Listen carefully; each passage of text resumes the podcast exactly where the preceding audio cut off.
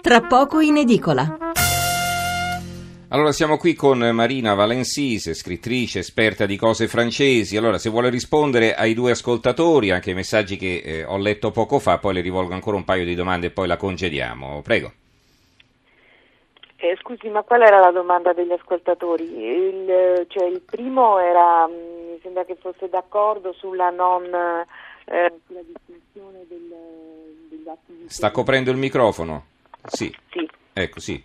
Mi diceva, scusi? Sì, ne- ne- qual è stata la domanda degli ascoltatori? Il primo mi sembrava che fosse d'accordo eh, sulla, sulla, sulla dimensione così... De, Sì, beh, diceva che non si, può, non si può subito gridare all'attentato terroristico di matrice islamica, bisogna vedere caso per caso e va bene. E, eh, a proposito della chiusura delle frontiere, però, diceva se anche chiudere le frontiere non servirebbe a evitare attentati, non possi- dobbiamo- il problema dell'immigrazione indubbiamente va affrontato e- ed è l'Europa che dovrebbe in qualche modo arginare l'arrivo di tutta questa gente, questa massa di persone dall'Africa.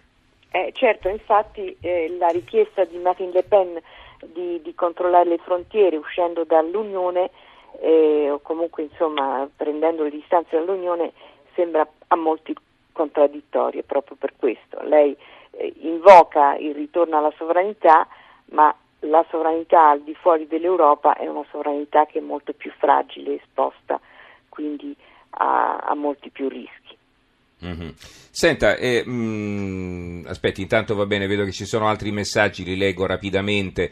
Assurdo dire che i muri sarebbero stati vani, tanto l'assassino è francese, senza dire che lo è grazie alla sciocca legge dello Ius Soli che si vorrebbe importare anche qui, scrive Edoardo, credo si chiami. Massimo da Cagliari, dato che la Le Pen al ballottaggio è spacciata contro chiunque, potrebbe verificarsi un travaso di voti utile verso il candidato della destra repubblicana Fillon, ecco questo al secondo turno eventualmente, al primo ognuno vota secondo il proprio cuore, no? È così che funziona in Francia.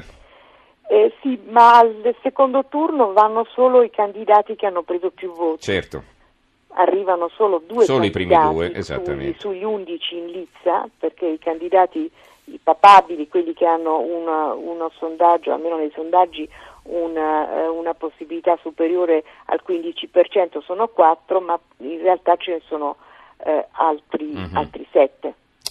va bene. E poi eh, Roberto D'Ancona, il terrorismo in Francia fa quel che vuole, ma per i media il problema è quello di impedire alla Le Pen di diventare presidente, allora i francesi si, si tengano i presidenti alla camomilla degli ultimi decenni, incapaci, corrotti e protettori di bravi ragazzi come Cesare Battisti, notoriamente condannato con sentenze emesse da tribunali politici, Roberto da Aversa.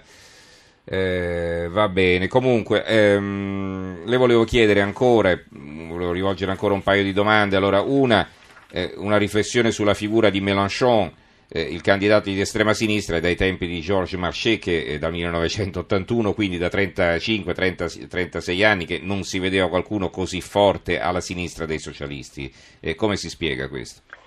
Mélenchon è il risultato della, della cultura di sinistra, è, è un uomo molto abile anche lui, è un tribuno della plebe con una fantastica retorica politica, una retorica smagliante che mobilita eh, tutto un immaginario molto tipicamente francese, legato alla rivoluzione, legato anche alla riproduzione della rivoluzione, un immaginario ottocentesco affonda le radici nei miserabili di Victor Hugo e soprattutto è un uomo che ha eh, completamente cambiato la strategia trotskista, è passato da eh, una strategia fondata sulla eh, rivoluzione, sull'insurrezione permanente, a una strategia fondata sulla conquista del potere attraverso la via elettorale. Si è naturalmente avvantaggiato del, dello scollamento del, del Partito Socialista che non ha mai scelto tra la promessa mitterandiana di eh, riforme utopiche, delle promesse utopiche e l'esercizio moderato del potere. E quindi si è trovato in questa situazione di eh, dare uno sbocco politico alla eh, rivolta sociale dei no global, eh, dei, dei, degli anticapitalisti, della, eh, dei gruppi che eh, contestano il capitalismo eh, senza frontiere, eh, dei gruppi che contestano il sistema fondato appunto sui, sui partiti, sulle elite, eh, sulla, sulla, rappresentanza uh-huh. e in più ha un programma completamente, eh, completamente folle perché eh, vuole tassare al 100% i redditi superiori eh, ai 400 mila euro, eh, però vuole ridistribuire, non si sa come, perché per ridistribuire bisogna produrre e se si tassano i ricchi non si capisce come si facciano a, a produrre. Eh, chi è che investe poi, certo, se i ricchi scappano. Chi mm-hmm. investe appunto, mm-hmm. chi investe se non ci sono i ricchi. Vabbè, comunque. E quindi eh. il suo programma è considerato da molti, dagli osservatori eh, più, eh, più attenti come quello di Marine Le Pen, è considerato un programma di fallimento economico Senta, eh, della Francia. A proposito di economia, no? perché abbiamo parlato essenzialmente di sicurezza, terrorismo, immigrazione, ma insomma in primo piano in questa campagna elettorale ci sono stati anche i temi dell'economia. Eh, la Francia non ha una crescita asfittica come la nostra, hanno la metà del nostro debito, però il loro tasso di disoccupazione è al 10%, quindi insolitamente alto e questo sta creando un profondo malcontento da diversi anni e anche diciamo, un risentimento motivato o meno nei confronti dell'Unione Europea e anche dell'euro. Allora, da questo punto di vista le chiedo come sta cambiando la Francia che con la Germania è, sempre stato il motore dell'Unione Europea. È l'ultima domanda questa, prego. La Francia sta cambiando perché ci sono in lizza due, eh, praticamente del quartetto che, che affronterà il primo turno domenica, eh, ci sono eh, due candidati dell'estrema sinistra e dell'estrema destra e due candidati del centro.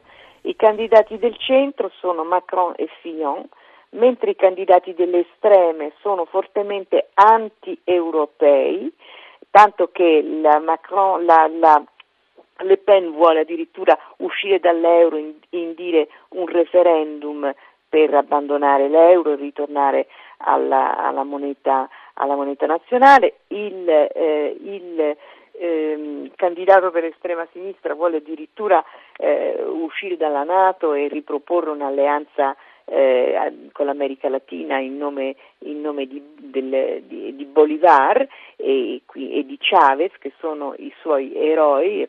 Come è noto, Chavez ha ridotto un paese ricchissimo eh, in, una, in un'accolita di assist, eh, assistiti eh, senza risorse, mentre i candidati del centro, che sono da un lato eh, Macron è fortemente eh, europeista, punta sulla riqualificazione dell'asse franco-tedesco e sulla rifondazione dell'Unione Europea e l'altro candidato della destra moderata, che però è anche lui un centrista, Fillon è considerato il candidato che ha un programma economico di risanamento più efficace di tutti gli altri, con tagli alla spesa pubblica, tagli ingenti alla spesa pubblica, eh, soppressione di 500.000 o comunque non rinnovo di 500.000 eh, posti nella, nella, funzione pubblica e eh, uno eh, grande, grande, slancio uh-huh. alla eh, riduzione del costo del lavoro per facilitare gli investimenti produttivi.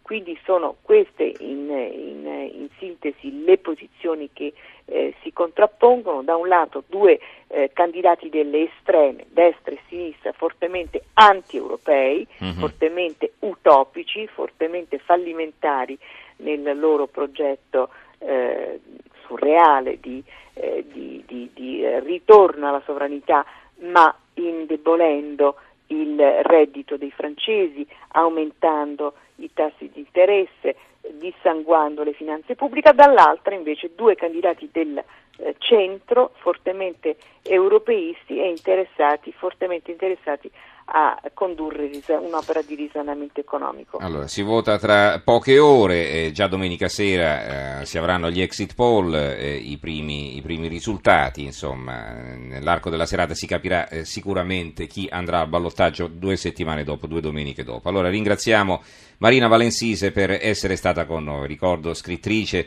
eh, per tanti anni anche direttore dell'Istituto Italiano di Cultura a Parigi. Grazie Valensise e buonanotte. Buonanotte, grazie a voi.